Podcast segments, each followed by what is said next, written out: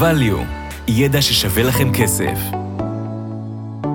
והפעם, סדרת תוכניות שעושה לעצמאים סדר בכל הקשור להפקדות לתוכנית פנסיונית וקרן השתלמות. שלום לכולם, כאן דודי צור, ואנחנו בעוד פרק שעושה לכם סדר בכל הקשור לחיסכון הפנסיוני עבור עצמאים.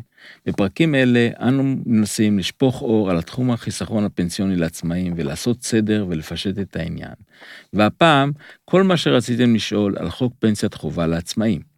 כמו בפעמים הקודמות, נמצא איתי קובי דהן, מייסג ובעלים של חברת הרמוני שעוסקת בהשכלה, מתן שירותים וליווי בעולם הביטוח והפיננסים.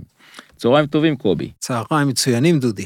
והפעם נעסוק בפרק במגוון שאלות שנוגעות לעצמאים והחיסכון הפנסיוני, שאלות שעשויות להיות מאוד רלוונטיות לכל העצמאים. אז קובי, בואו ונתחיל בעצם עם השאלה הראשונה. מי שהוא גם שכיר וגם עצמאי, האם חייב לבצע הפקדה לחיסכון הפנסיוני כעצמאי? טוב, שאלה טובה, כי יש לא מעט אנשים שיש להם אה, משולב, הם חלק מהזמן שכירים, חלק מהחודש וחלק מהזמן הם גם אה, מוציאים חשבוניות על כל מיני עבודות שהם עושים, ולמעשה הם אה, משולבים. אז אנחנו בעצם מודדים ברמה שנתית, זה חייב לציין, כי יכול להיות שאני שכיר כל השנה, ואני עצמאי רק, נניח רק ביולי-אוגוסט, כי יש לי איזשהו פרויקט מסוים שאני עושה ויש לי שם הכנסה. אז מה שבודקים אותנו זה ברמה שנתית. זאת אומרת, אם בחלק שלי בתור אה, שכיר, שיש לי שם הפקדות, כבר בוצעה הפקדה שמבחינת החוק, מבחינת הסף, אני עומד בה, אז אני לא חייב מבחינה חוקית לבצע הפקדה. מבחינת הסף כעצמאי. כעצמאי.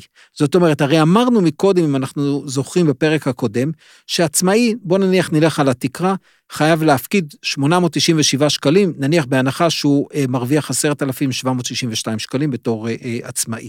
אבל אם בתור שכיר, שהמשכורת שלו היא רק 5,000 שקל, הוא כבר הפקיד, הוא והמעסיק, את הסף הזה. אז כך. אז אין בעיה. אין בעיה. מילא את חובתו. מילא את חובתו, עוד פעם, אני תמיד חוזר שאני אומר, יש מילה חובתו, טוב, ויש את מה... העניין בסדר, של, כן. של החיסכון. אוקיי. אז האם גם מי שמפקיד כיום לקופת גמל יחויב להפקיד לפנסיה בנוסף? אז שוב פעם, הוא לא יחויב.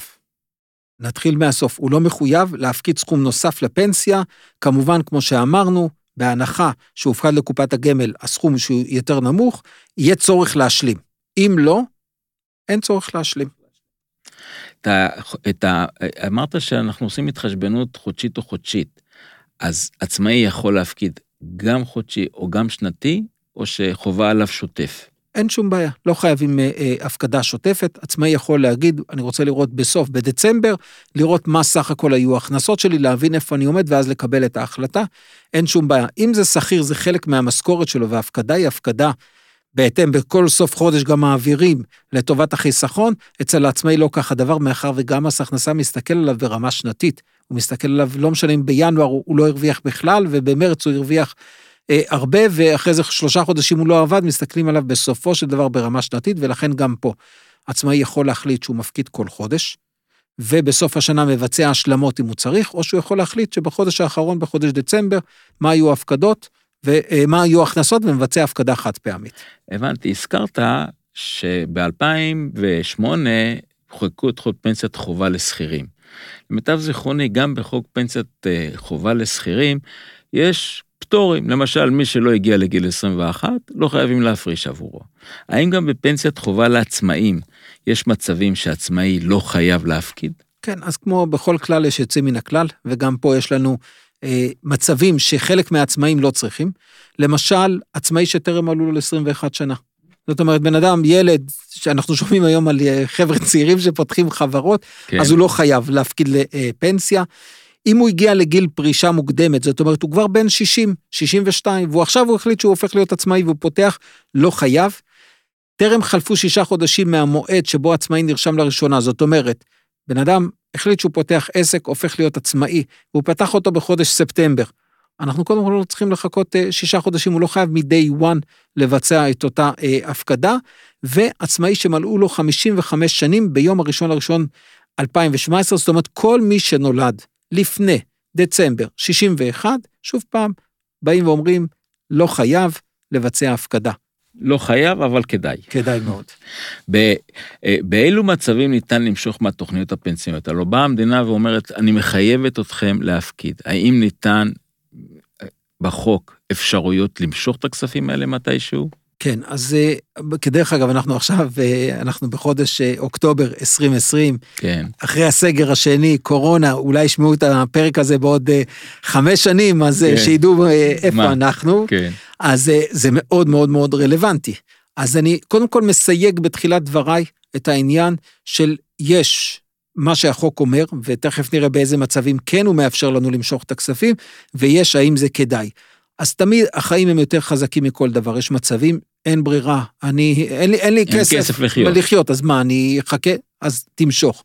אז קודם כל, במצב שבו עצמאי חדל לעסוק אה, אה, אה, בתור עצמאי, סגר את העסק שלו, או שעצמאי הגיע לגיל פרישה ואין לו הכנסה חייבת.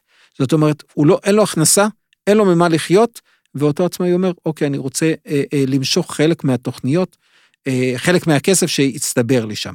כמה ניתן למשוך? אנחנו יפה. יודעים למשל ששכיר פיטרו אותו מהעבודה, יש לו פטור על, על הפיצויים. ועצמאי, אז קודם כל יש לנו איזה שהם תנאים, תנאי סף למשיכה.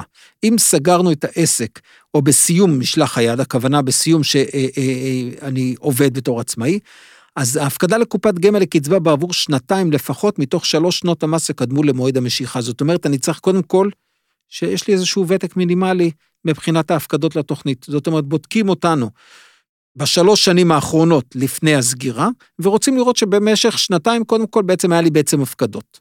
זה אחד, כי שוב פעם, רוצים לתת הטבות לכאלה שבאמת הפקידו. כן. תנאי סף למשיכה בעת הפרישה, שהפקדה לקופת גמל לקצבה, או לקופת גמל לתגמולים עבור שני שנות המס, כמו שאמרנו, לפחות מתוך ארבע שנים שקדמו למועד הפרישה. כאן אנחנו שימו לב, יש לנו הבחנה בין פרישה לבין סגרתי את העסק. בנושא של סגרתי את העסק, מקלים עליך, מבינים שכנראה הייתה פה איזושהי סיטואציה לא הכי נעימה. שלא תמיד תלויה בך. בדיוק, סגרת את העסק, אז אומרים לך, מספיק שנתיים מתוך שלוש. אם הגעת לגיל פרישה, אומרים לך, מספיק שנתיים, אבל מתוך ארבע, אוקיי? עכשיו, איך אנחנו מושכים את הכסף? באיזה צורות? אם אנחנו בפרישה, אנחנו יכולים למשוך את זה בסכום חד פעמי. ואם אנחנו בסגירה של העסק, אנחנו יכולים לפרוס את זה, לא יכולים, בפריסה לשלוש, לשלושה תשלומים. שוב פעם, פרישה מבינים שזה משהו שזהו, זה, זה סופי. דדליין, כן. אה, נגמר, כן. ולכן תמשוך. אם זה סגירת העסק, יכול להיות מצב שבעוד חודש, חודשיים, חזרת להיות שכיר, יש לך הכנסה, פתחת עסק אחר, ולכן אומרים, בוא תמשוך את כל הכספים, אבל בפריסה לשלושה תשלומים. אבל כמה? אז ככה, אז קודם כל, כמה ניתן למשוך אה, שליש מהקרן, זאת אומרת, אחד מה... לפי הנמוך. אז קודם כל, או שליש מהקרן הצבורה, זאת אומרת, צברנו 100 אלף שקל, שליש, לצורך העניין, 33 אלף שקלים. או 12,420 כפול מספר שנות ההפקדה. שימו לב, זה לא סתם 12,420, זה מתחבר לנו לפיצויים לתקרת. הפטור של השכירים. נכון, זאת אומרת, אמרו בואו נעשה פה איזושהי הגבלה. כל הזמן, כדרך אגב, דודי, מדברים על זה כל הזמן בתקשורת, אה, על זה שבעצם העצמאים, סליחה על הביטוי, נדפקים. למה אה, לשכיר יש לו פטורים, ויש לו מי שמפקיד לו, ויש לו אה, כל מיני הטבות כאלה ואחרות, ויש לו דמי אבטלה, ויש לו אלף ואחד דברים, והעצמאי אין לו את אותן זכויות. אז בעצם פה באו ואמרו, אין שום בעיה.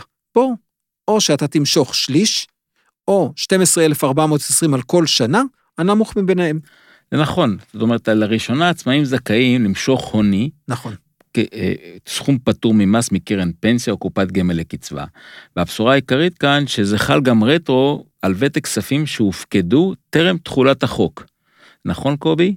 נכון, אז קודם כל, אה, זו נקודה חשובה, כי הרבה אנשים באים ואומרים, רק רגע, אני רק עכשיו התחלתי לחסוך, או בשנה ושנתיים האחרונות, אבל אומרים להם, לא, יש לך גם ותק, חסכת בתור עצמאי, אנחנו נכיל את התקנה הזאתי, או את העזרה, כי זה לפעמים מציל חיים, הדברים האלה. אנחנו כן. מדברים שוב פעם, קורונה, אנחנו רואים עסקים שסגורים חודשים רבים ואין להם הכנסה, ולפעמים זה קרש הצלה, הדבר הזה. אז כמו שאמרנו, בכל מקרה, במידה והשליש הזה מהקרן שצברנו, אה, נמוך משלוש פעמים שכר מינימום, שאנחנו כן. מדברים עליו, 5,300 ב-2020, יהיה ניתן למשוך סכום זה אה, לפחות לגבי הדברים האלה. זאת אומרת, במידה ולא יהיו אה, לא היו יותר משתי משיכות בעבר, אנחנו יכולים למשוך שוב פעם. זאת אומרת, אנחנו מגיעים לשלוש. עכשיו, יש פה גם עוד עניין, זה, אני רוצה לדבר עליו, זה עניין של מצב של אבטלה. אוקיי. כי שוב פעם אני חוזר, עצמאים שכירים, עצמאי, מובטל, אין לו שום התייחסות מבחינת החוק. שכיר מובטל יכול ללכת ולחתום וכולי, ולא לשכוח, גם העצמאי משלם לא מעט ביטוח לאומי, אבל הרבה פעמים גם יותר. אז לעניין מצב אבטלה ביחס לעצמאי, הינו מצב, צריך להגדיר מה זה המצב הזה שהוא מובטל, שבו העצמאי חדל לעסוק במשלח ידו וסגר את העסק, או במצב שהעצמאי הגיע לגיל פרישה ואין לו הכנסה. זה לא סתם שעכשיו אני לא עובד, סגרת את העסק, כי יכול להיות שאתה לא עובד, אבל העסק ממשיך לתפקד, זה לא נחשב אבטלה. כן.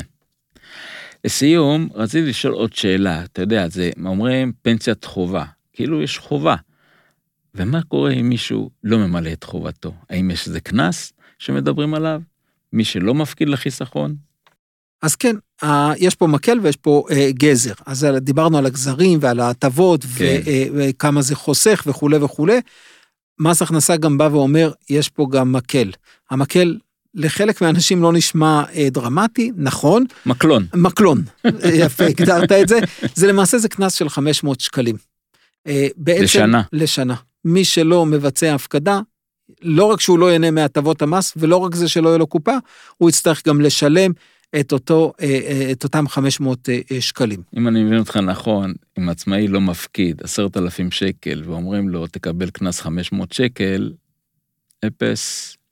זה, זה, זה, הגדרת, הבעיה, דודי, הבעיה, הגדרת. הבעיה היא לא הקנס, הבעיה נכון. היא בעצם שהבן אדם צריך להבין שהמדינה נותנת לו הטבות מס כדי שיפקיד, נכון. אוקיי? ואם הוא לא יפקיד, הוא ילד גדול, 500 שקל לכאן או לכאן, לא ישנו בשום מקרה את הדברים. נכון, אז זה הטבות מס, אבל זה גם חינוך. בדיוק. זאת אומרת, זה חינוך שאנשים צריכים להבין שהם צריכים לחסוך לגיל פרישה, ועצמאים במיוחד, כי דרך אגב, זה פלח שוק שהולך וגדל בכל העולם. זה נכון.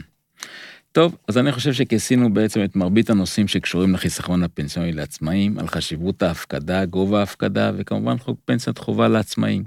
אז נשאר לנו נושא אחרון, והוא קרן ההשתלמות לעצמאים, ואת זה נשאיר בעצם לפרק הבא בפודקאסטים שלנו.